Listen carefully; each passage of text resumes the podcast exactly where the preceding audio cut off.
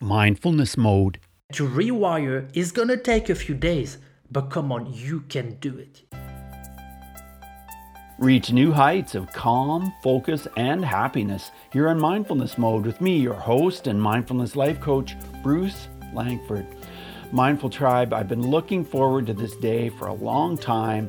I'm here with somebody I admire so much because he has an unbelievable ability to create music, to create music at the keyboard. And you already know I'm a piano player, but this man has this incredible feel for music and a wonderful ability to play. And if you've been following piano music, you probably know who he is. Today, I have with me Riopy. Riopy, are you in mindfulness mode today? Hi, how are you? Yeah, I, I just got like, you know, yes, absolutely. You know, it's uh, trying to. yeah, yeah, me too. Yes, I uh, I'm just very honored to have you on the show, Riopy, and I know that you've uh, you've created so much music. You have so many videos on on YouTube, and and the information that I received says that you've generated over 200 million streams globally. And uh, I know that you have one of the most interesting background stories, which we're going to be talking about how you discovered piano and how you you began to play, and and you say that that literally saved your life. So before we get into talking about that, tell me what mindfulness means to you in your life, Riopy. For me, mindfulness is just about you know living in the moment, here, right now, because when we are in the moment, I find there is no fear, right? Fear is in the past or in the future. But right now, you and I, we're talking, I'm okay, you're okay. And that's what mindfulness really means. It's, you know, to be here. And it's something that, that I actually practice, you know, you know, in terms of meditation uh, every single day because because music saved me the first time and I would say meditation saved me the second time. yeah yeah, meditation has such great power. It really does. Well, you talk about how music helped you overcome the horror of your childhood. Can we start with that? Can you tell us a little bit about that horror and, and what you went through as a child?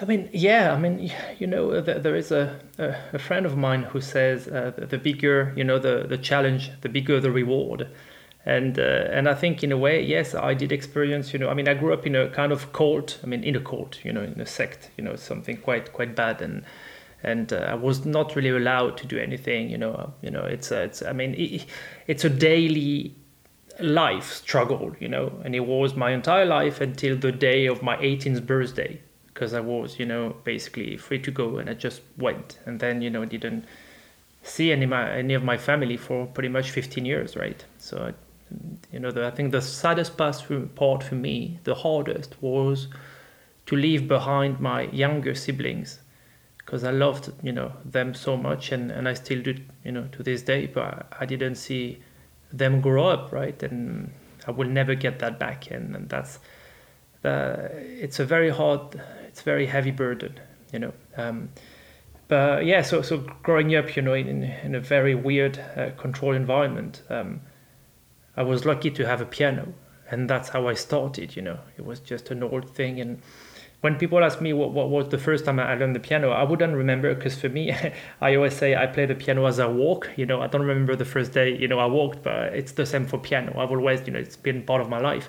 But as I didn't have access to to, to music, I didn't have you know a music device or or you know or anything. So, uh, but it was good actually because I was looking. You know, I was so attracted by the sound, you know, the sound of one note, the sound and and mixing them together, you know, and and that's how I created. So in a way, I think for the development of my music, it was a good thing because I was not, you know, like inspired, you know, by whatever. It was just my emotions, you know, something. Uh, I would say something greater than me, right? Because I was looking for an answer. I was looking for peace. I was looking for hope. I was because it was such a struggle all the time that music was an escape, you know. So in my mind, I was just, you know, having these melodies and punching them through the piano. It was a coping mechanism, right?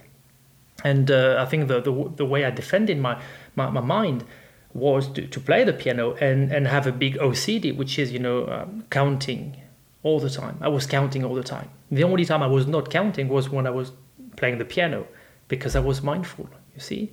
Right. So it was, um, yeah. And, uh, yeah, I mean, there, there is so much to say, but you know, I, uh, you know, I always focused on the positive and and playing the piano and basically just, you know, I just wanted to become a pianist because uh, I thought, you know, I don't have anything to lose. So. and so, did you ever take any piano lessons? Uh, not, not really. I mean, you know, you're in Canada, so you guys also had, you know, music lessons at school, right? Um, a bit of theory and, uh, you know, and everything, and that, that was pretty much easy for me because uh, because the score is, is math, you know, and as I was counting all the time, and and the keyboard, uh, for me, I was you know, counting everything. So even, you know, when I was like, I had a song and then I was like, you know, everything is rhythm, everything, you know, have, everything is vibration, everything is frequencies. And I could hear that all, you know, and this for me is funny. It was giving me images. And then when I was, you know, going one way, different images, different. So I was creating my own world, right? And this world protected me, you know? So, how old were you when you knew you wanted to escape as soon as you became 18?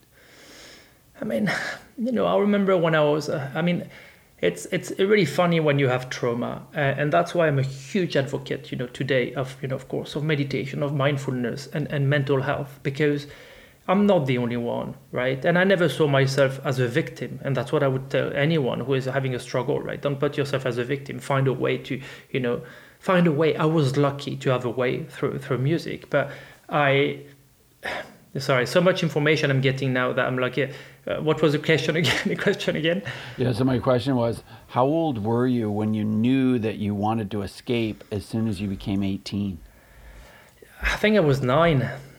I think I was nine, ten, because they, because one day, you know, I ended up with like, you know, I don't know, 30, 40 people around me kicking me you know to get the the ego you know the famous ego they talk you know in, in mindfulness and meditation you see. Yeah and that's why yeah and that's why you know i i think you know i'm the best person to really go you know and explain to people what meditation is. Because i'm like guys i come from a background where it was dogma religion what they call syncretism you know which is a kind of different bits of religions together. And you see how it doesn't work because basically no. people they want to take control you know and that's what the guru was doing. She was taking control you know. They shaved my head to go to school you know to you know to show me that you know that basically to, to break to break me you know. The the idea was to break me right? And and and my siblings as well. So I, I was a boy right? So i mean it was really hard because i didn't like of course to have my, my head shaven but shaved but but they did it to my sisters as well you know. So little girls you know and and of course they remember to this day and it and it's it's absolutely horrible right? And and and i mean stupid things you know going to to you know with with very old clothes that they would take you know from from the you know the, the sect members and and then putting you in a you know on a chair and say oh okay now you meditate all day you know until you get better. So they leave you on a chair for like eight hours you know oh, wow. and you're not allowed to move.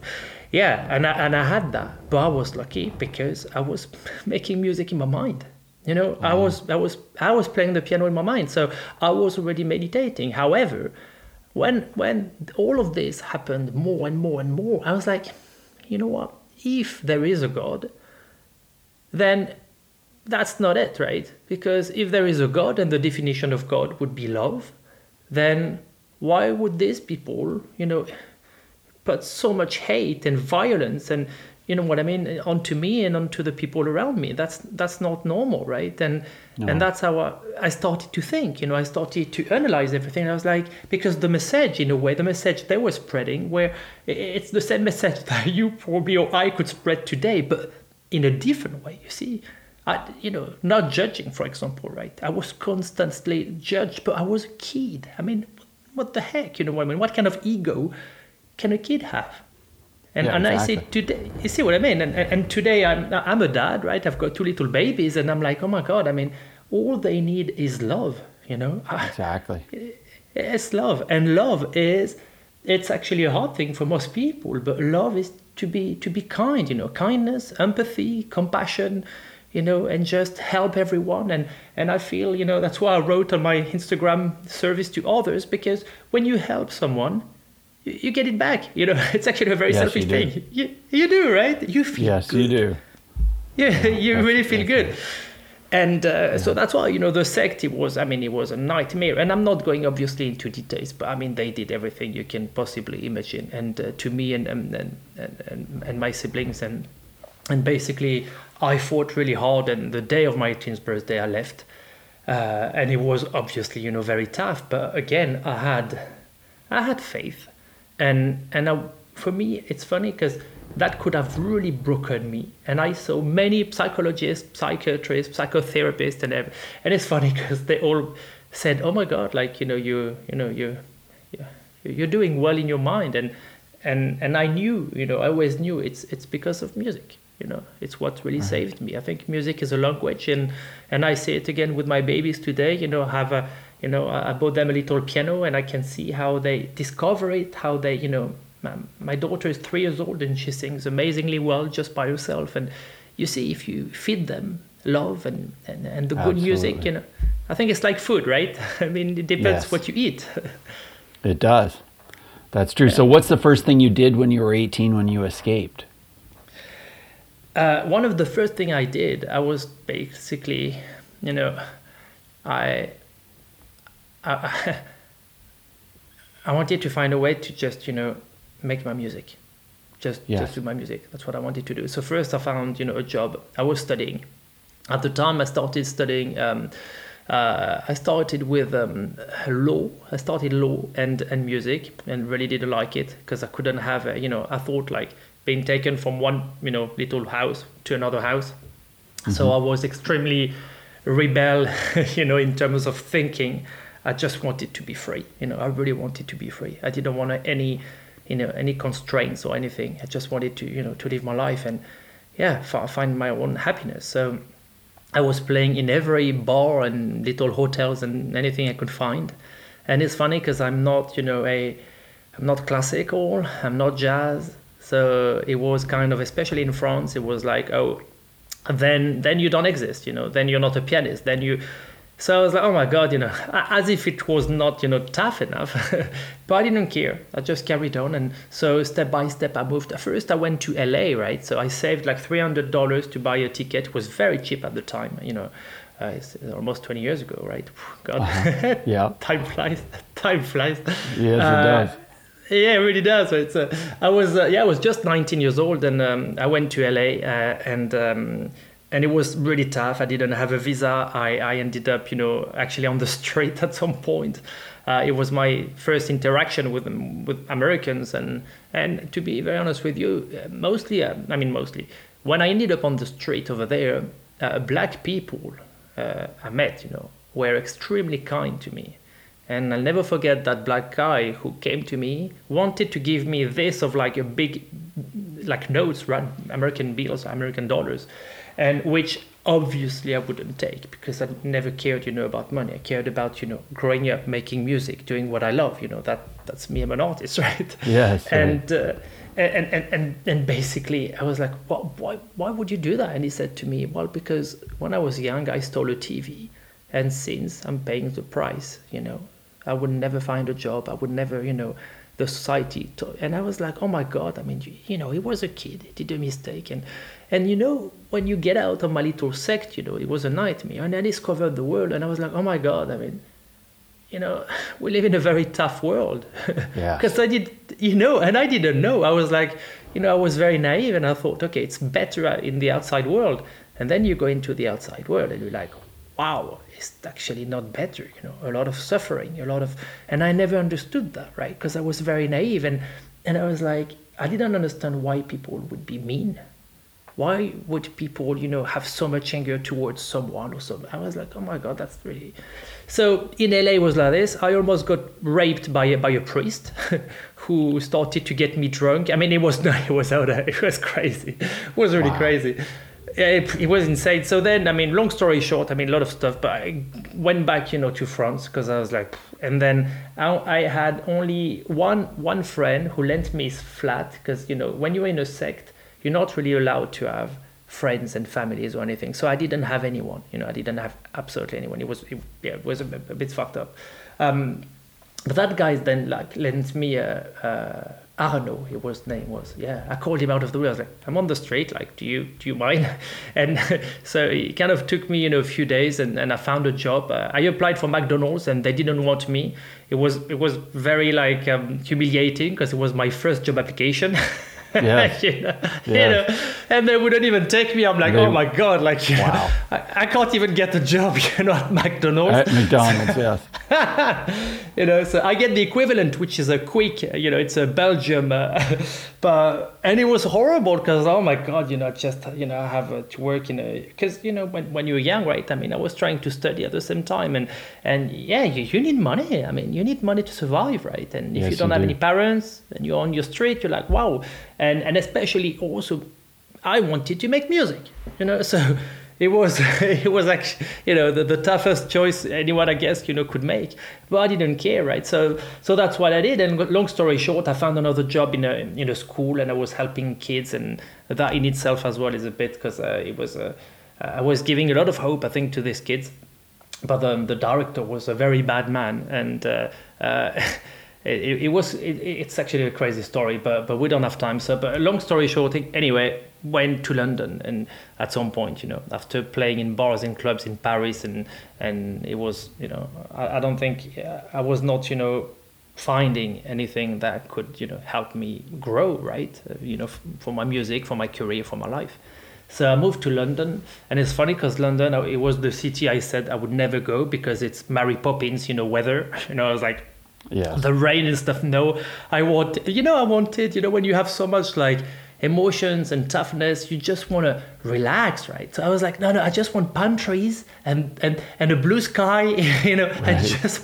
Yes, and obviously, it's always, you know, it's never as you plan. Yes, that's So- true. so I ended up in London. Finding a job was really difficult, really, really difficult. So I ended up like next to, to, to London, a place called Reading, and I worked in uh, in Zara, you know, for a few weeks, uh, folding folding clothes. You know, it's um it's a tough job to to be fair. You know, it's um and and you get even more empathy because you did you know when you see people working you're like oh my god i mean life life, life is tough you know it's really tough Yeah. so it really is you know and uh, and then i found a job in a in a music shop and uh, and in this music shop i was very depressed because i was not you know living my dream right? Which is you know making music. So i was selling cds and selling pianos you know. I was even delivering pianos you know. I was like carrying and you know.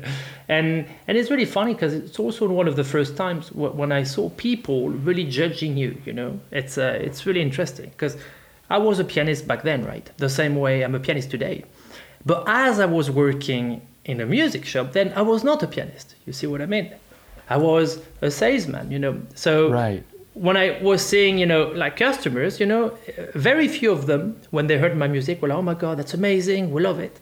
Uh, but then Oh, you, really? you have so, did you play the piano a lot in the store? all the time, all the time. I bet you did. And but the Yeah, yeah. customers didn't didn't enjoy hearing you play. No, no, the, the customers they loved it all the time. But the, when I was delivering pianos, right, then I was a delivery man. You see what I mean? yes, yes. and, and you see how people treat you when you're a delivery man and i'm Yes. like and and this you know is something that i really really care about especially today because today i'm on- on the other side right and i'm like this is why the world is screwed up this is why because i'm sorry you know a soul is a soul and when you see you know people because they have an amazing job they think they're better this is just wrong you know? And i think you lose your soul like this because i'm sorry. You, you know money will not give a value to a human being you know? That's not true. It might give a value to the quality of life you know because you know you might eat better food maybe. But it doesn't and this i think for me is extremely important because you know it's it has to change people have to change this right? It's not because someone is poor that and at the time i was very poor and i saw how people treated me you know and especially in london uh, even more than in france because london is more it's england it's more you know it's more about money and america even more about money you know? And uh, a- and and I, and I'll never forget you know? That's why for me I talk to absolutely everyone because I I don't care who you are right in terms of you know you know, it's uh, yeah, that always really hurts me. Anyway, and then one day I was very depressed, and uh, as you go, you know, in English, someone came to the shop. He was like, "Hey, how how are you today?" And I just said. I'm really bad. I just want to kill myself. and the guy was like, "Oh," and and um, and you know, I, I didn't realize what I just said. I was like, "Oh my god, I'm gonna get fired." I'm, I'm, I'm sorry. I'm so sorry. I, you know, and um, and and he said, "Hey, let, let's talk," you know. And I was like, "No, no, no, thank you. I just, you know, I'm so sorry. I really apologized." And and his name uh, is uh, Michael Freeman, you know, and and and then he really wanted to go and talk. So we went you know and and have a chat uh, after work because he really insisted. And he was a very kind man. And he told me you should go to oxford you know and because there you'll meet people you'll be able to do your music you know you shouldn't be here like you know. And um, he called a, a pianist a classical pianist from oxford a friend of his. And they hired you know the mezzanine in the piano shop. And we had two pianos you know face to face and uh, and I played for him, and I was like, oh my god, he's a classical pianist. You know, he's probably gonna hate what I do, and you know, and uh, and I actually played for him, and and and he really liked it, and and then uh, he asked me if he could play with me. So we had a, a duet, and and I had my hair like you know, a little shivering everywhere. It was it was insane. It was beautiful, really beautiful, like music for the sake of music, you know. Yes. So yeah, he was incredible and uh, such you know kind uh, kind man as well, kind man actually. And so uh, yeah, I ended up having a a meeting you know in Oxford. Um, in an Oxford, uh, Oxford Brookes, right, for contemporary music, and I was like, but I don't want to study because you know, I mean, I know what I'm doing. And he said to me, yeah, but you know, you could get a scholarship and just basically, you know, study and and gig, you know, instead of working in a shop and you know, and it's more more creative. It's more. I was like, okay, okay, sure, you know. So I ended up having a unconditional offer, you know. Um, so I had um, um, an interview, and then a couple of months, I was ju- I started the course. So I was like, okay, right, you know.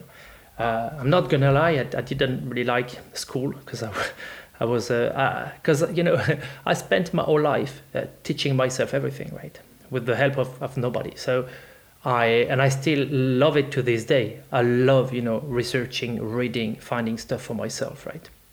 So it was a bit tough, but I actually met my wife there. Oh, know, that's awesome. So you were Yeah. studying music at Oxford then?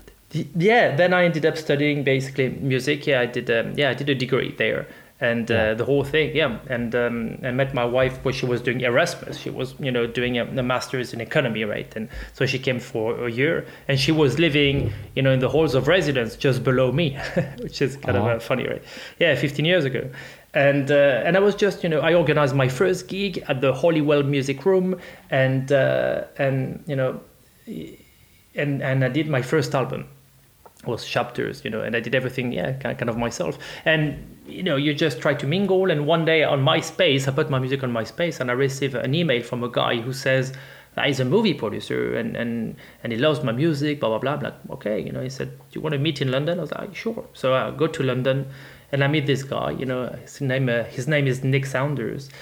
And uh, and he said to me you should come you know to london uh, after you finish and you know uh, i'll help you i'll help you know manage you and so i went to london and then step by step you know i met people and and um, and i played the piano everywhere i could you know i didn't care uh, i was like you know in a bar in a in a pub whatever i was just playing the piano and uh, and it's funny because it is thanks to to the people that i carried on you know what, i was doing you know in, in Oxford, I found a job as a you know as a pianist, you know, uh, you know, in, in, a, in a hotel bar, right? Mm-hmm. And uh, and I didn't mind. You see what I meant? Because I was just like, hey, it's it's life. I have you know to make a living and and and doing what I love, just playing the piano. I didn't care what people you know would, would think of me as a you know. So I was doing that a lot, and the, and it was great to to be honest. And then I ended up so in London and started um, doing some adverts uh, because my music was very cinematic. So that's how I got you know kind of foot in the you know the thing, and and I ended up you know having yeah my music being very cinematic, having a lot of adverts basically you know people using my music and commissioning me as well. So I worked for like many you know did yeah from Armani to Mercedes to like you know to to I don't know like to you know trailers movie trailers as well you know like Danish Girl and you know Sense of an Ending I mean a lot of my music you know was placed and and synced and and that's how I got uh, you know my kind of first break right working but yeah. to be honest I was I was still very depressed right because it was uh, it was tough and and it's funny because 10 years today pretty much uh, 10 years ago it was uh, and that was a big moment in my life because I so uh, I got a phone call from uh, uh, Elizabeth Saltzman, who was the editor in chief of Vanity Fair at the time, mm-hmm. to ask me if I could, you know, if I would come and play, um, you know, one piece of music to a, a, gala kind of a dinner, very posh, you know, you know, London style uh, show business thing, you know. And mm-hmm. I was like, oh my god, you know, because I was still, you know, at the time, yeah, I was still struggling. It was 2011, so I was uh, still very poor, very struggling. and uh, I ended up there and you've got all this, you know, all, all, these famous people like Mario Testino and and Gwyneth Paltrow, and you know, it was actually in honor of Gwyneth Paltrow this dinner, and and I was like, oh my god, that's you know, wow. So you know, it's impressive because I come from my little countryside, yeah, you know? yeah. and you hear you hear about these people, and you don't you don't know this world, right? Because I was just, I mean, you know, I'm just I'm just you know nobody, right? I mean, as a, especially in this little world, right? So so I, I go there and. Um, and uh, uh, I, am at dinner, and then in the middle of the dinner, like ding, ding, ding, we hear you know the you know Elizabeth standing up and say, "We've got a special guest, you know, we tonight we've got Jean-Philippe Rio-Py is going to play a song," and I'm like, I become so red. I was like, "Oh my god." I just stand up, everybody applauses, and I'm like, whoa, you know, and, and I'm honestly, I, I'm shitting my pants, you know, pardon my yeah, French. Yeah, yeah, yeah. yeah. So I go on the piano and then I look, you know, at the main table with, you know, Gwyneth Paltrow, all, all these people, and I see also Chris Martin, right, from Coldplay, and I'm like, oh my god, you know, like, and I was really scared, you know, because uh, you know, because you know, he's he was proper musician, and I was like, oh my god, like, so I go to the piano and uh, and I play one piece, and and for me, when I play the piano, I play my emotions, right. So yes. all the kind of, you know, everything I had, all this pressure, it needed to go into the piano, you know. So it was big sound. it was like everything. I gave everything I had, and and when I finished playing, silence. Like boom, silence. Like no one moves, and I'm like, oh my god, I, I, I, failed. I'm like, oh my god, you know, I yeah. got like, I was like, oh shit. And then I stand up, you know, and I'm like, oh fuck! I mean, what do I do? I mean, it was it was really like that. And then people applaud, and I'm like, oh my gosh! So they start, you know, uploading, and I'm like, oh god, like you know, all the pressure, you know. And then Chris looks at me and, and he says, he gives like you know, kind of gesture, come, come and come and see me. So I go and see see him, and he, you know, shakes my hand. He's like, oh my god, that was amazing, thank you, blah blah. I was like, oh wow. So then you know, the pressure went away, and and this also was a very interesting point for me because. Um, I was extremely scared of playing in front of people, extremely, right? Because even though you had played at a lot of bars and hotels and places like that? Every time i was playing i felt i have to do it and i did but every single time i was always scared to you know.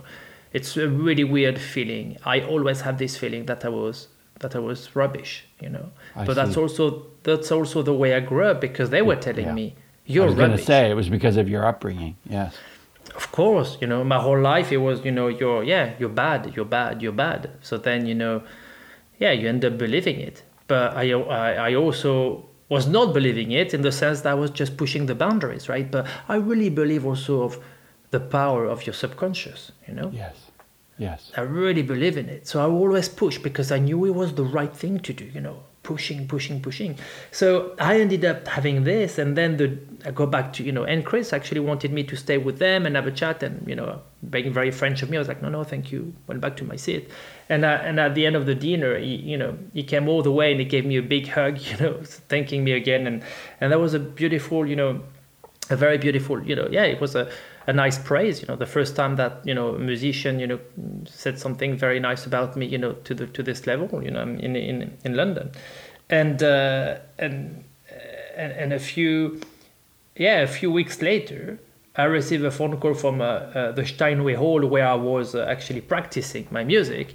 And I was like, yeah, yeah, like uh, we heard the news. I'm like, what what news? I was like, wow, like crazy. What who's Chris? It's like, well, Chris Martin is buying you a piano. I'm like, what? I'm like, are you kidding? It's like, no, like you have to come and, and, and choose it. It's like, oh my god, like, so I, yeah, so I was like, oh my god, and I didn't know because manager basically, Chris said to my manager, oh, I want to help him. He's, you know, he's amazing. What can I do? And, and, and my manager made a joke. He's, oh, he could do with a piano, right? And uh, which I thought at the time was not maybe the best idea because you know, because what uh, and it's a really funny story I think because Chris was uh, you know incredibly kind, right? I mean, he invited me after to his gigs and you know and, and so you know very very kind and but I was poor, right?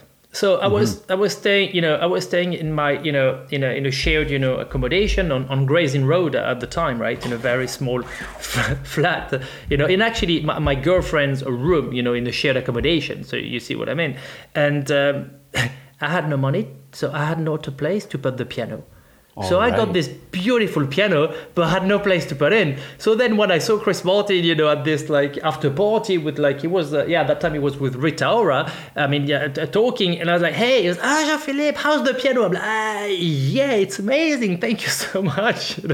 I was like, I was not gonna tell him. Well, I mean, I'm sorry, I'm I'm poor, you know, so I mm, I, I, cannot even afford a place to, you know, to put my piano in. and was it a grand piano? Yeah, I got, I got yeah, I got um, a grand piano, and um, and I recorded my first album Rio Pianet because um, uh, because I because the emotions of my music, you know, I need to feel. It's all about feelings. I need to feel right, and yes. I, I I tried in different studios, and it's most of the time it's kind of dead. You know, it's it's very you know it's like money time you know and it doesn't work like this for for the music i do. So i needed really to to get um, two years later i got my place right? Because i was you know started to making a living. So i was making a living with all my adverts and all my work and stuff. So it was great. And i had a, a big living room with a wooden floor and i put the piano right? And it was amazing because i was just oh, it was the best day of my life. I'll never forget it. And um, i get my piano I start, you know, uh, I record uh, the whole album with, with, my friend Roberto, who came to help me engineer the album. We put mattresses on the walls, you know, on the windows to yeah. really isolate the sound. And but I felt at home, you know. It was my piano. It was so. It's a very raw album, right? Riopy, the first one. It's eponymous, right? But it has this, yeah, really rough feeling that that needed to be, you know, to, to I mean for me to be put on this album that's why we've got all these pieces like I Love You, Drive, you know, New York, and and uh, it's yeah, it was amazing recording, you know, this way because I felt it, you see, and um, and it's funny. So that's how music saved, you know, my life the first time, and then the second time, it's because I was making a living, I had mm-hmm. my place, I had my piano, but I was still depressed. I, I was still depressed, you know, and I think it's because of my my upbringing, right? Yeah. You don't, yeah, you don't solve, you know, 20 right. years or 18 years of, you know, of, of, of, rubbish by by making a living. You know, it no, has nothing. Exactly. Yeah, absolutely. It had yeah. nothing to do with money. It had nothing to do with, you know, being, you know, starting to be a bit of a success. Not at all. It was. Uh, it was me and you know and and i realized that I was like oh my god you know i thought okay when i when i make it i'm happy when i have my piano i'm happy when i have my flat i'm happy when I have my girlfriend, I'm happy. And I discovered, wow, no. So I was very, very miserable. And at that point, basically, I was drinking a lot. I was out in all the, you know, trendy places, all the trendy people. And uh, I was, you know, I was, you know, invited, uh, you know, to, to, I mean, many, you know, very fancy you know stuff that you know I don't even want to mention because it's almost controversially you know trendy and cool and uh, but I can say it you know I mean you know even even the Weinstein brunch I was at this brunch you know you know it's a uh, you know this kind of stuff all the time with all these people and um, and don't get me wrong you also have some good people but nothing was making me happy you know right so I realized hold on I mean you know I'm in the industry you know I, I got I got you know signed to a record label. I had a, you know, so I've got a record label, I've got a publisher, I've got a manager, I've got, I mean, I've got everything now to be happy, right? It's, it's starting, you know, and, and I was not. I was so miserable. And, and then I was like drinking a lot. I was so scared still, you know, always to, to go on stage and perform. I had stage fright, you know, like a huge one, and always had. And um, yeah, you know, it was just really, really bad. I, um, you know, and at some point, basically, when I was like this, it was starting to get worse and worse and worse, and until the point I thought I was going to die. And my friend were like, "Wow, there's nothing. We don't even know what to do." You know, I ended up smoking so much weed and drinking like crazy, and just basically, you know, and at some point, I ended up on the floor and I couldn't move.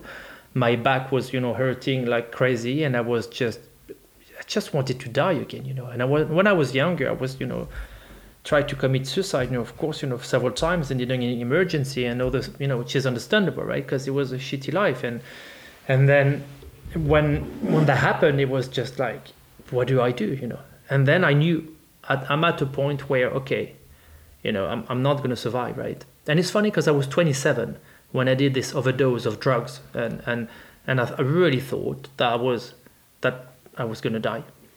I ended up in a prison of my mind. So I'm a huge advocate against drugs as well, uh, by experience, right? because I did experience right. it, and and it's, I, I, yeah, I didn't know I would survive this to be honest. So all of this were like whoa. So one day, and it, you know you're gonna laugh. One of the big trigger for that was my little sister.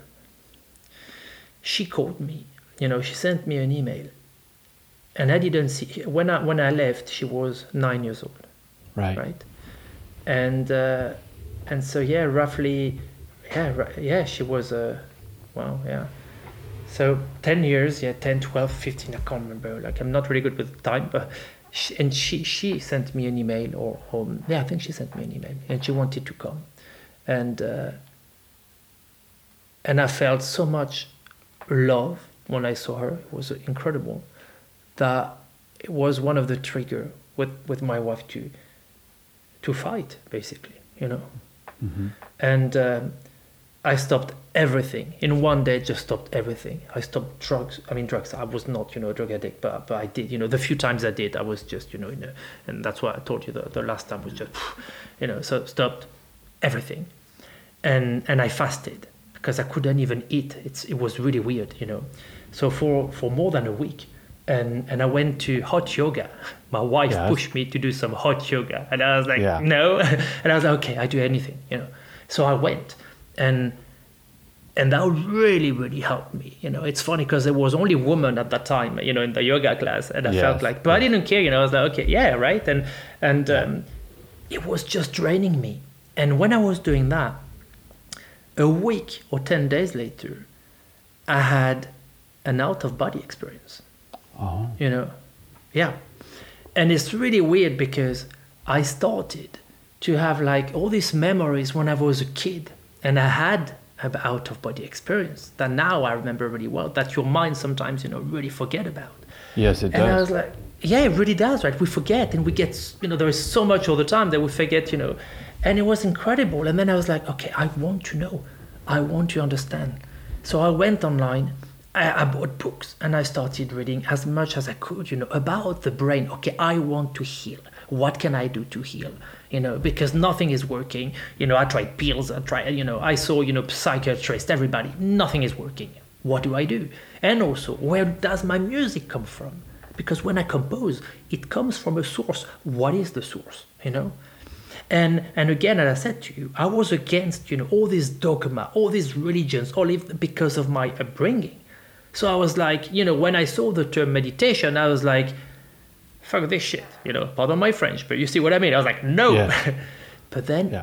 I saw the science and I started reading so much about the neuroplasticity. Wow, we can put a new habit, you know, rewiring the brain. So one of the first book was Norman Doidge, you know, an American psychiatrist, or perhaps Canadian actually, I can't remember. Um, Norman Doidge, and he, he wrote a book, you know, The Brain That Changes Itself, I think it's called and right. it was incredible. And I was like, wow. So I heard about Paul Bach-y-Rita, you know, one of the first, you know, guy who talked about neuroplasticity in the in, in the 60s, I think he was, you know, yes. perhaps before that. And and it was fascinating. And I was like, wow, we can change our brain. So I bought an electroencephalograph, a little helmet. You know? Oh, did you? yeah, I did. Yeah, and I was like, we've got brain waves. Oh my god!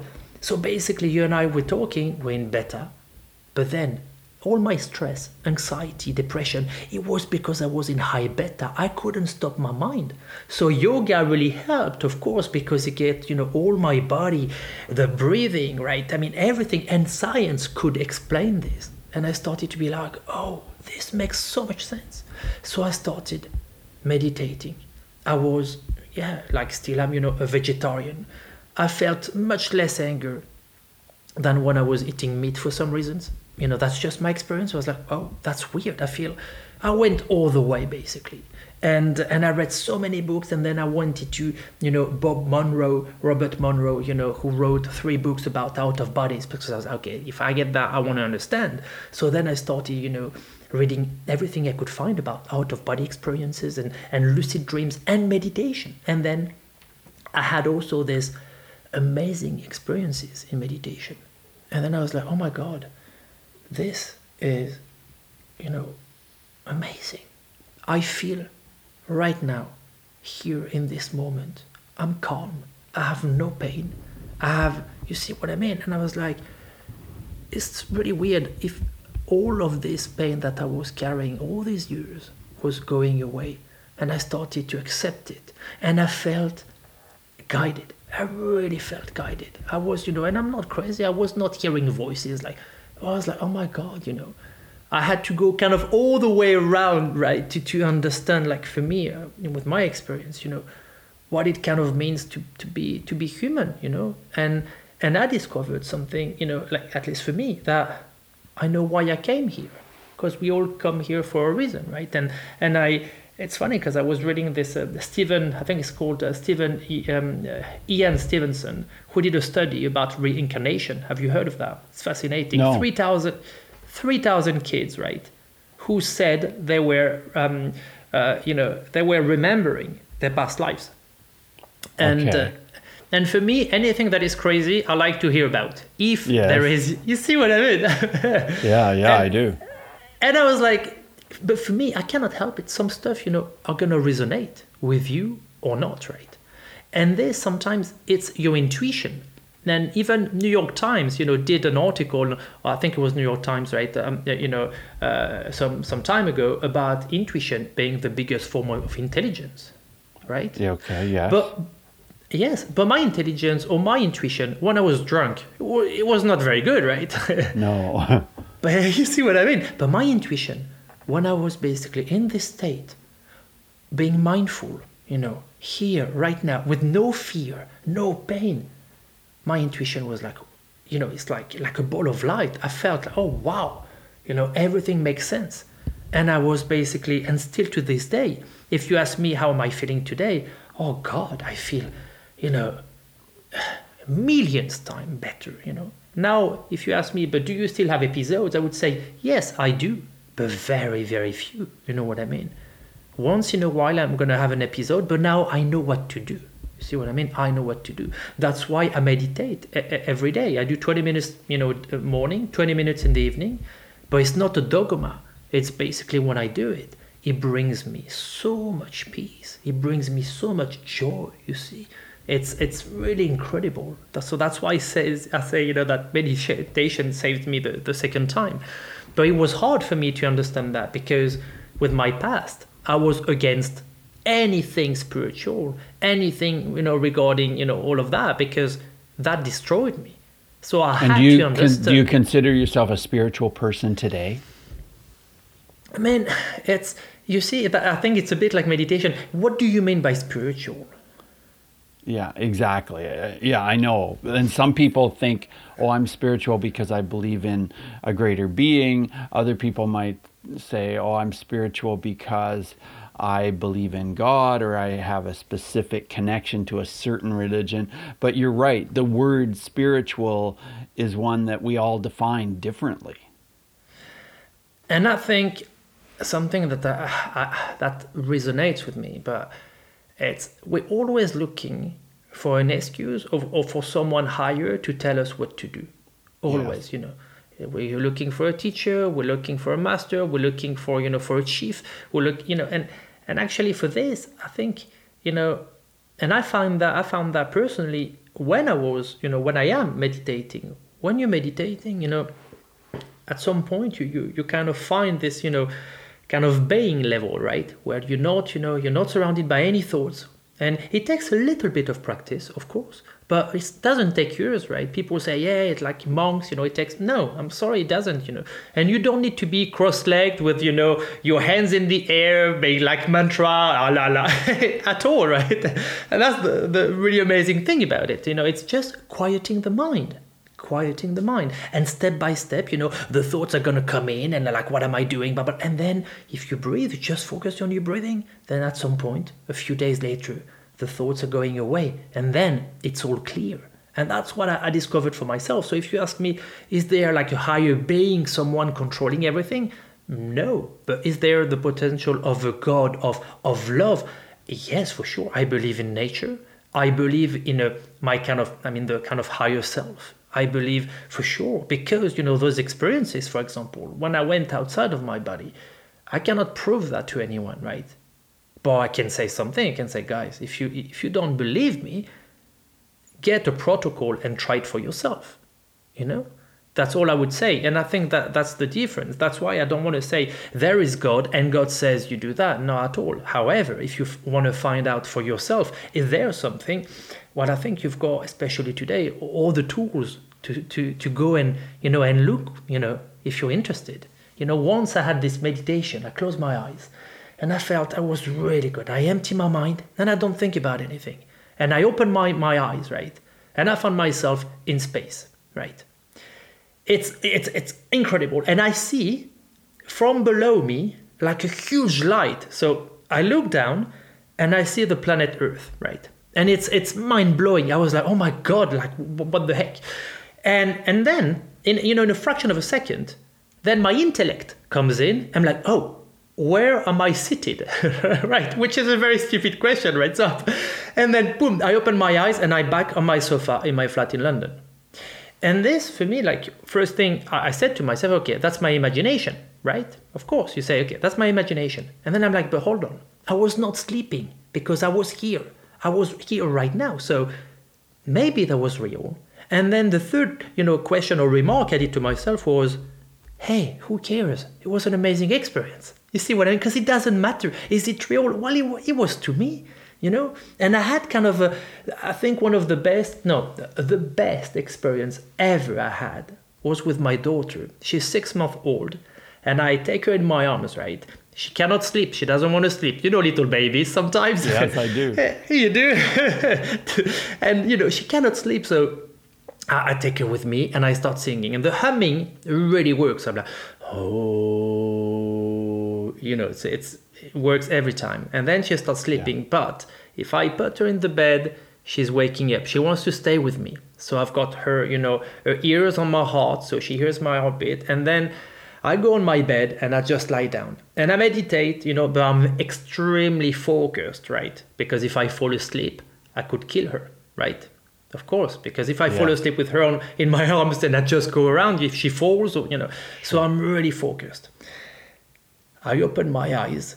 I'm above my body, and her, she is above her body, and she was waiting for me.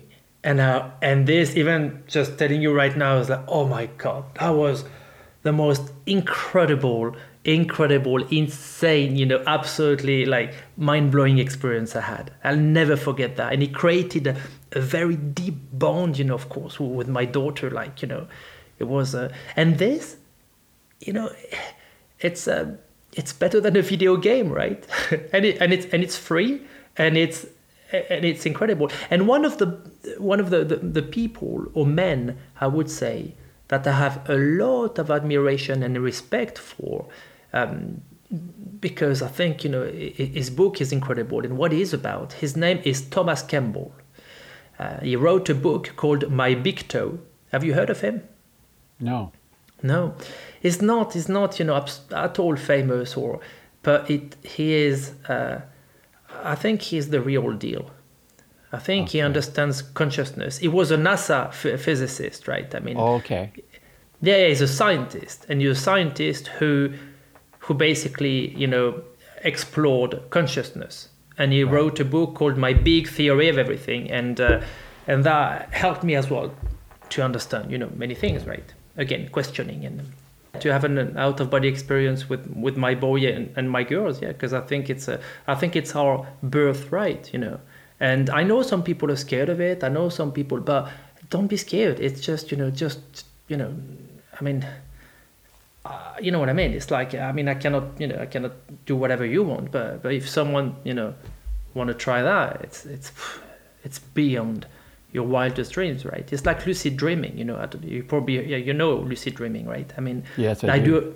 I love lucid dreaming, and it's funny. Anyone can do it, and it's fully safe, and and especially in the time we live right now, lucid dream is amazing because you can go on holiday. You know, you go anywhere you want and experience anything you want, right? And and and it's it's mind blowing. And I think that the main thing to do is write down your dreams every morning and have the intent, right? I go to bed and I'm like, okay, tonight I am lucid dreaming. And when I say that, I push my subconscious. And then I have lucid dream. And I'm sure you remember, because most people I think do when they're kids, right? Oh yeah, when I was thinking about dreaming, I was going there. I'm like, yeah, well, it hasn't changed, you know? yeah. Oh yeah, I've had many, many, many lucid dreams. Just incredible number of dreams that are very powerful. So, how much time do you spend in nature? Do you spend a lot of time in nature every day? Yes, but I'm not surprised, you know, to hear you say that because, of course, I mean, you're a musician yourself, right? And I think yes. when you are close to your heart, it's I think it's easier for sure, right? Because you're creative, yes. you know, creative people. That's what we say about I think you know because this is fascinating for me all this neuroscience because I want you to understand and still to this day, right? I make I make music, but also make you know what we call binaural beats, right? Yeah. That that can help you going further, right? So I'm working on an album that I'm finishing about that, you know, which you know we help your your yeah your mind focused and change gear like a car right if you've got a sport car you've got sport mode economic yeah. mode right well it's the same with the brain i find so but for the nature absolutely i spend um, I, I live outside, you know, right now outside Paris. Uh, I spend a lot of time, and we're just close to the forest. So I go into the forest very often, and um, and it's funny because nature, yeah, nature kind of feeds you, you know, a lot of oxygen, a lot of peace. It really does, yeah. Yeah, yeah, it does. I, I live out in, in the country as well, and and I go out every morning and I run for an hour in nature, and it's just it feeds me. It absolutely does. Yeah, yeah, a feed. Yeah, it's the. It's funny because that's kind of what I do as well, right? I mean, run, running in nature is it's it's amazing, it really is amazing. And what do you do? Do you listen to a podcast or nothing, or music, or? I don't listen to anything, but I do uh, self hypnosis. Yeah, yeah, yeah. So because I I studied to become a hypnotist, so I I do hypnotize other people, but I also do self hypnosis, and so when I run, I do self hypnosis. Okay, so which which like what kind of self hypnosis? How how do you do it? Do you tell yourself something and you repeat it, or? Yes, yes, I do. I I have uh, certain mantras that I that I become very deeply uh, enmeshed in my mind with, and then I just go through them repeatedly, and uh, I find it very powerful. Can you give me one to try? So I might say, God renews my life mentally, physically, emotionally. You know, that, that really touched me what you just said. Wow. You know, it's, there's, it's, it's really funny how it works, right? I, you know, every night since I'm a child, that the only thing I kept from, you know, my very early, you know, upbringing, I said just before going to bed, with the other stuff I do, but this one, every single night, I give my life to God. Mm. I say, you know, to protect me. I give myself to the only God, you know, has power over me. It's funny, right? So it's funny you said that about, because yeah, now it's it's uh, it's true. as simple as that, right? And I think it's beautiful to to to, but I think it's beautiful to change the the belief because it's not a belief.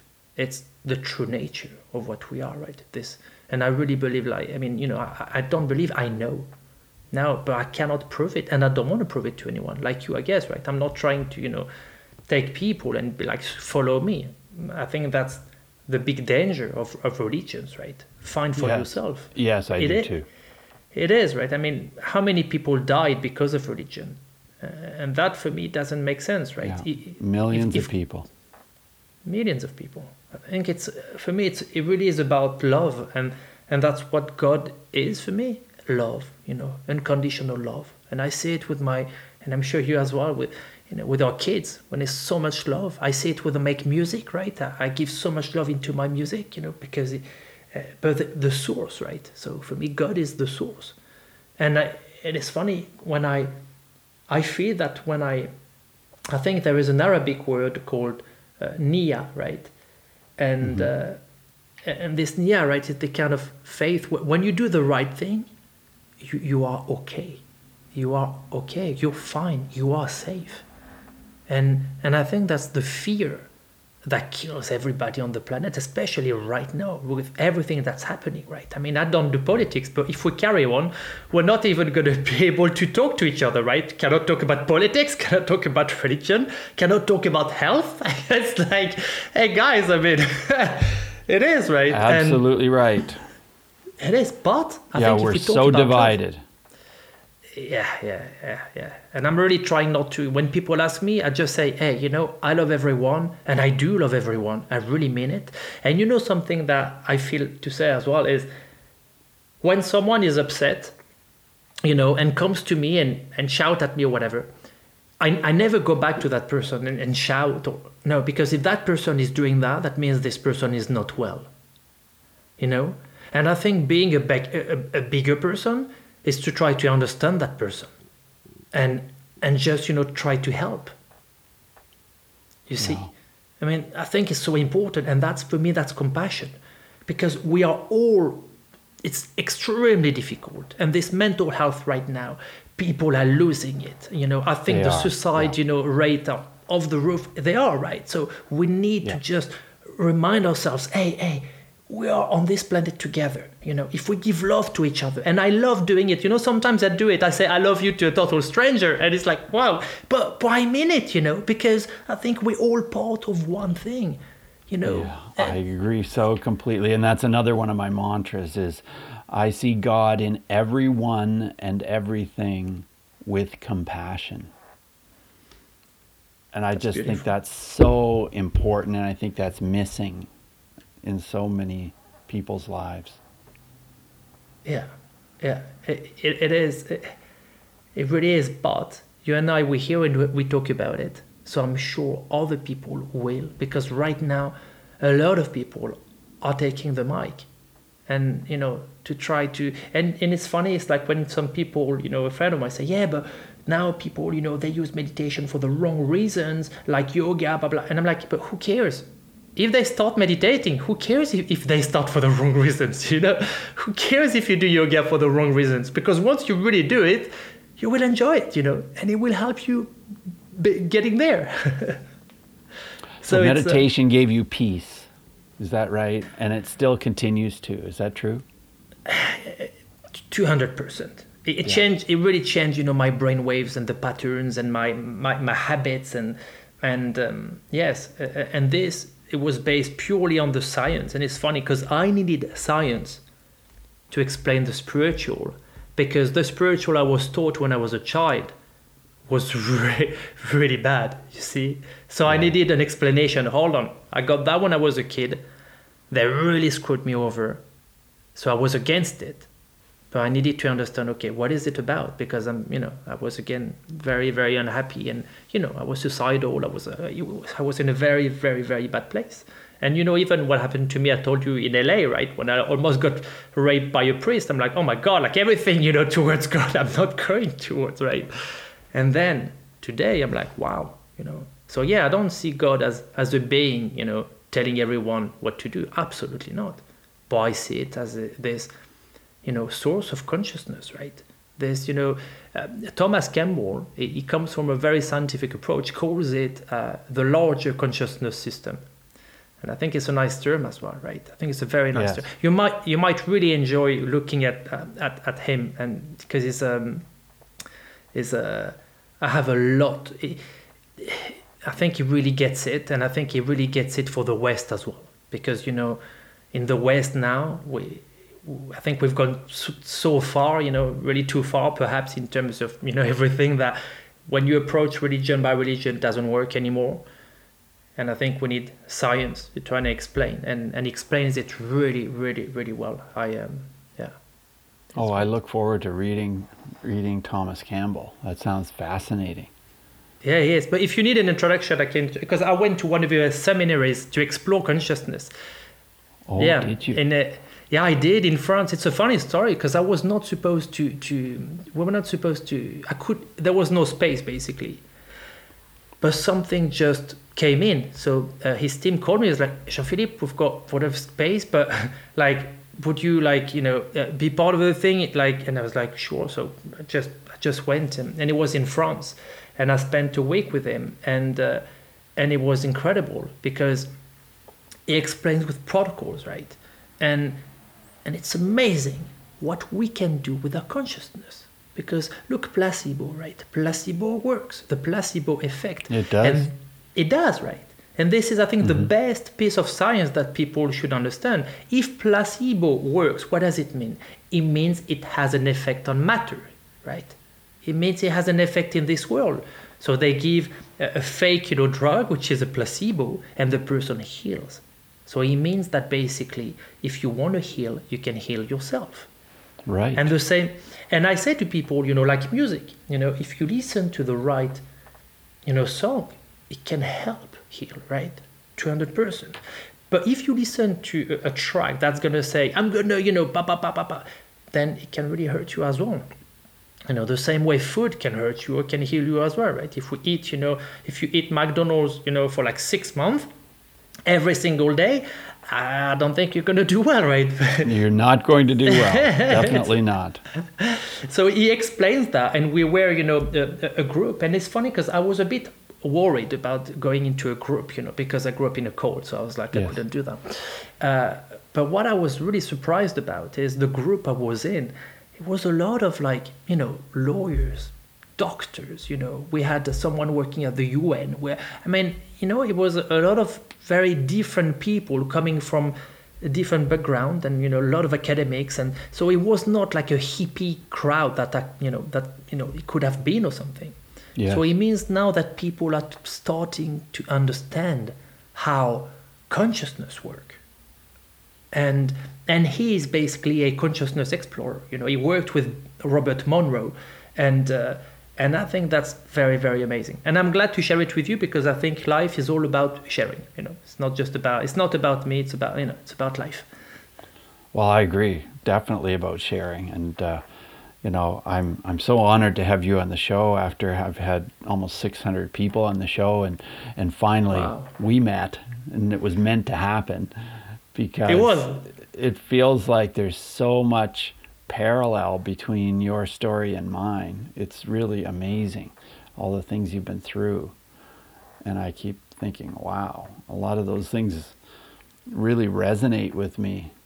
I'm I'm just so fascinated with your whole journey. And do you always play your own music or do you sometimes play the music of other people?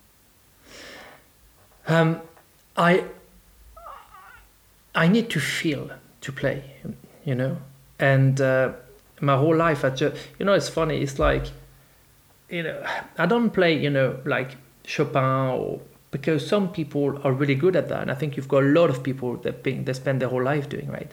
So for me, I just you know i i it's almost if it's given to me, you know, but I need to be in the right mind. Because to create, how do we create from our intellect? We cannot, right? It comes from a place, and if we look at, you know, even Einstein, right? I mean, relativity was, you know, looking at a candle. If we look at Nikola Tesla, right? If we, I read his uh, autobiography, and it's fascinating. He was saying, right, in his book, that he was seeing his invention in front of him the same way we see each other. How crazy, in every single detail. His book is fascinating. And I think this, is what creation is about. And, and for me, that's what I really love about making music is to create. I love to create, you know, and I love it on the piano, but also when I create for, you know, yeah, for, for a movie or, you know, when I orchestrate because I feel like an architect, you know, and I'm moving then the piano and then I'm gonna put the strings and the violin and the bass and you know and I get like a double bass just going in on top. And you see what I mean? I feel like flying and and I love this I love this movement for sure of creating you know. How many movies have you created the music for? To be very honest movies per se uh, not that I would talk about that way, you know, um, uh, at all, you know, on, on a large scale or anything. Uh, so very tiny things, but mostly so far, I really want to get into movies, but it's a very tough industry, and it really works with, you know, it's. Um, you know it's about the right time and the right project and the right you know it's a very small small industry so it needs to get the right the right project and uh, i didn't want to to um, to get you know something that doesn't re- represent what I can do. You see what I mean? Because for me, it's sure. not being it's not about being a movie composer. It's about if I feel it, if I can bring something for it, then I would do it. If not, there is no really interest. You see? Mm-hmm. It's not you know it's not something I want to do because I want to do it. I just want to bring something, be able to add something. So so and for now I, I haven't really found you know um, the right I think yeah the right place to really give sure. uh, something I have to give. Sure. Do you sometimes create music with lyrics? Uh, yes, I do actually. Yeah, but uh, uh it's funny because I do and I enjoy it and it's fun. But the instrumental for me has something above it for some reasons, you know, because people, when they listen, they can just go within their own minds. Then if I create the lyrics, I'm already giving them something to think about. Yes. I'm pushing their mind somewhere. Yes. Yeah. Yes. And do you ever sing?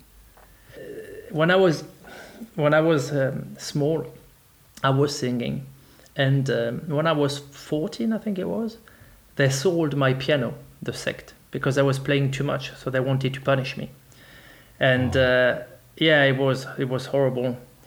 And that then must the, have been devastating for you. It, it was, it, uh, and I wouldn't understand. You know, I'm like, why? I mean, why? It's you know, you know, I, I don't play video games. I you know, I mean, I was you know, I was a, a, very good kid, right? I mean, I was doing very well at school. I was just so why, why, just why? But, um, and they bought at the same time a guitar to my little brother. So that that would make even less sense. I'm like, why yes. you know but uh, but I was writing a lot, you know. I was writing a lot of poems. I was writing lyrics. I was writing uh, uh, scripts as well, right? I wrote, the, yeah, uh, quite a few scripts. And uh, mm-hmm. and the guru came uh, one day, and she she burned everything, everything. She burned everything I wrote, um, and she burned all the pictures as well. So I don't even know what I looked like when I was a when I was a kid. She burned everything. Oh, you don't because you have no, no. photos. Exactly, I have no photos. Yeah. So I don't, yeah, and it, it makes me laugh, you know, because it's just uh, it's so cruel. It's so uh, it's uh, it's. now it makes me laugh because I'm like, God, you know, I went through, I went through hell, you know. You really did go through hell. And did you have one figure who was your father and one who was your mother that you grew up with? I went through hell in the name of God. Isn't it crazy? Yes. It's crazy, isn't it? No, because because my father, I I don't know him. I saw him twice. My mother left, but you know how it happens, right? My mother. Yes. My mother is a, in a funny way. My mother is a very connected person. She's very spiritual, and she's very connected, and she's a she's a bit of a medium, you know. Mm-hmm. But when she was young, when she was two years old, her mother abandoned her so that created exactly. And her father, who's my grandfather, is a big, you know, French intellectual. He wrote many books, but he basically didn't look after my mother. So he put her, you know, just at school, just do your thing, and and so she didn't have any love, right? And uh, and and that's why I think you know she kind of you know, and the guru, by the way, was a, a woman. So my mother kind of saw a mother in her. You see. Right. But then also my mother almost died because of the guru, because I think she she tried to kill her. So she ended up having a huge, a big, big problem of health, right, in one of the ovary that got a poison or something. Can't remember what it called. And uh, and the guru was like, no, no, don't go to the hospital. Stay here. You stay here. You know, and uh, and luckily she went to the hospital like you know just last minute. The doctor were like, if he was like ten minutes later, you would have died. Wow. And you know that's yeah, it, it was it was really bad. So and so my father didn't know him. I met him twice. Once when I was 18 because I wanted to know who he was and stuff. And the second time when I did a gig, you know, in uh, in France, and then and I did, you know, and I was basically starting to be a success. And he came, and then he was claiming like to be my dad, and I was like, yeah, whatever, you know, because he because he never liked me, you know, he always hated me. He liked my brother, um, but so. I was yeah, and they divorced when my mother was two years old. He was very violent, and uh, and you know, and he always said apparently that I would be a, um, a you know, um, a con, C O N, which is uh, basically a cunt. Sorry, it's a bad word, but that's what he said. That's what he said to my when I, when I was born, the day I was born, apparently. And you know what? I was born with the Ollie umbilical cord twice around my neck. Really? yes. Wow.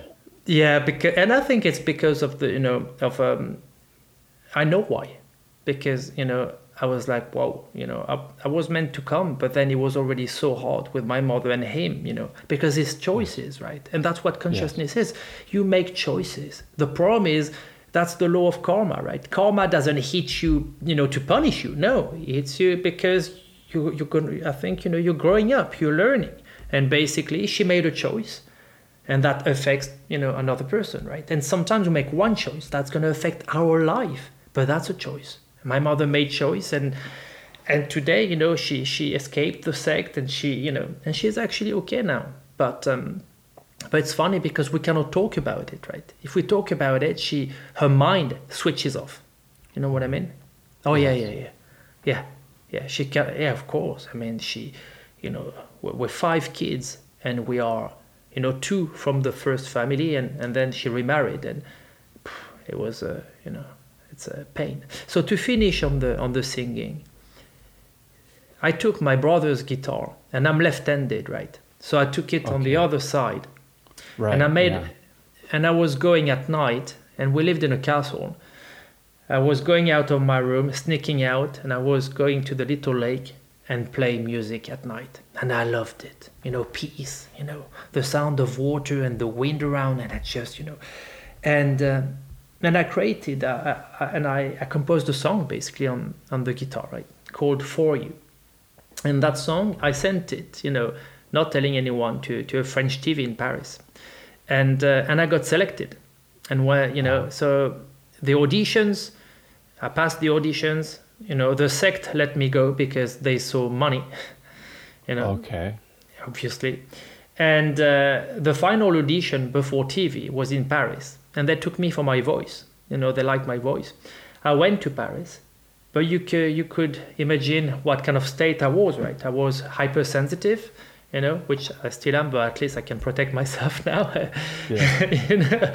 And being hypersensitive, I ended up basically, you know, in the studio, and they were behind, you know, the glass. It was the first time ever I went to a studio, right? and I never had lessons. I never had any coach. I was just, you know, just a raw, raw, you know, uh, raw, raw energy, you know. Mm-hmm. And there were like I can't remember, but a few people, five, six, you know, something like that. And I started singing, and I could hear my voice because I was so scared that I lost my voice, and they made fun of me.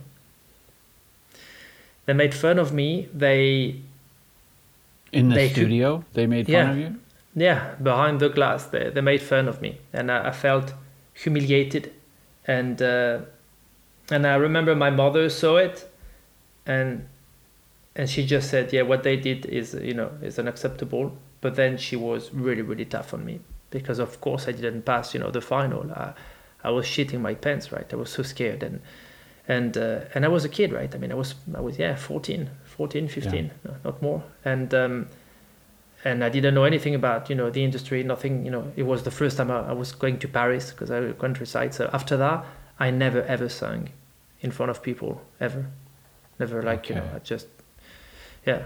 It was it was really. Well, really that was a trauma. That was a trauma in itself for you.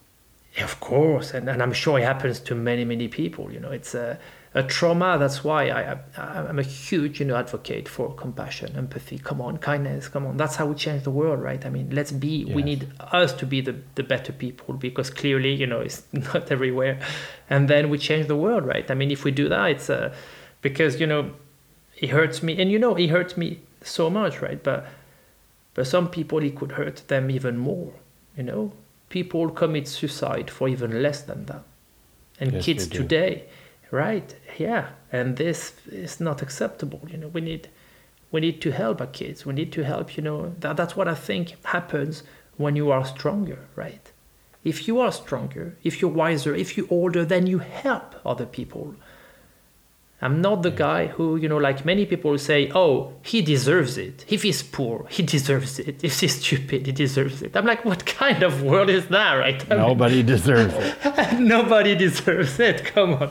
yeah, we should, you see, it's, it's funny, right? Because sometimes, yeah, I think stupidity is funny. Yes, I know what you mean. Yeah. You know what I mean? We, It's- we have to see humor. We have to see the humor in the world, or else we can't survive sometimes. Yes, yeah, absolutely. And this is one of the, yeah, I guess the, the- yeah, and desacralizing, you know, all this kind of spiritual and meditation and all, I think is very important.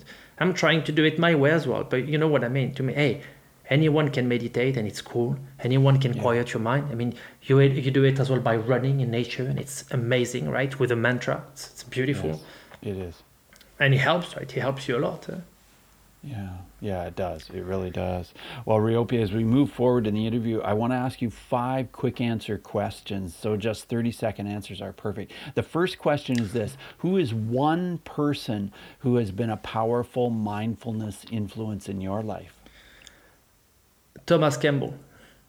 Okay, I figured you'd probably say that. Yeah, and let's yeah. talk. Let's talk about emotions. How have your emotions been impacted by mindfulness? How i mean everything. Mindfulness is everything. Everything it's day and night. Yeah, it absolutely is. And so, uh, are you more aware of your emotions than you ever were in the past? a thousand percent. Now, now i know what to do you know? If i'm not well i know what to do. I know it's all in the mind. It's not external. It's not wanting a new car wanting no it's all in the mind. So i just have to rewire my mind and now i know how to do this i've got the tool you know and, and i'm making tools as well for people you know through music through you know it's of course it's it's super efficient Yeah.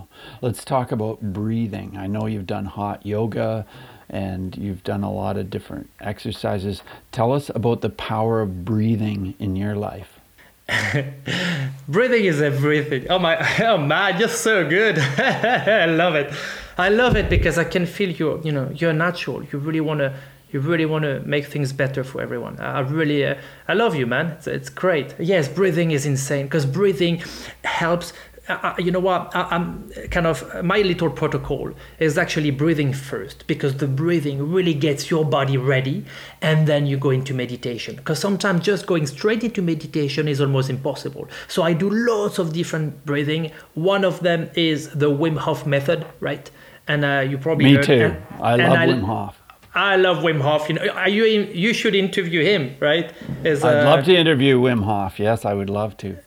Uh, maybe I can introduce you as well. You know, if you want. Is uh, yeah, um, yeah. I, I, I- would we- love to. Ah, yeah, well, let's do that. He's, he's, uh, he's real deal. He's an amazing man. Really love him as well. Good man. So I do his breathing because it's amazing. One of his breathing once I had, um, I saw the cosmic web. It's it's Did you? incredibly. Oh my god, it was insane. That was the first time I did it, and then um, I change. You know, sometimes I do you know the hyperventilation. Sometimes I do you know uh, holding my breath in out by the mouth, then by the nose. So different ones, but in any case, breathe. I agree. Breathe, breathe, breathe. Breathing is everything, and it sets up everything. And then you can go into meditation because it gets in theta waves as well. But we I don't have time to go through everything. But yeah. Yeah, yeah. No, breathing is everything. I agree. And you talked about a couple of books. If there was one book you could recommend to our listeners, what book would that be? quite a quite a few, but I think you know it's um, it, it's it's a hard question because uh, because I mean, no offense, and, and, I'm not smarter than anyone, but but I really like to go very very deep, right? But but like Thomas Campbell's, you know, My Big Toe, My Big Toe is an amazing book, but but it's not a book to start with because it, yes. it's you know it's really so I think you know just about mindfulness. I think a really nice book w- would be probably you know the power of now right uh, yeah. some people of course it's uh, because it's very you know accessible and it's easy to read and, and it puts you in a, in a nice state of mind. Um, I would say, right? Yeah. But so many books. A great one to start with.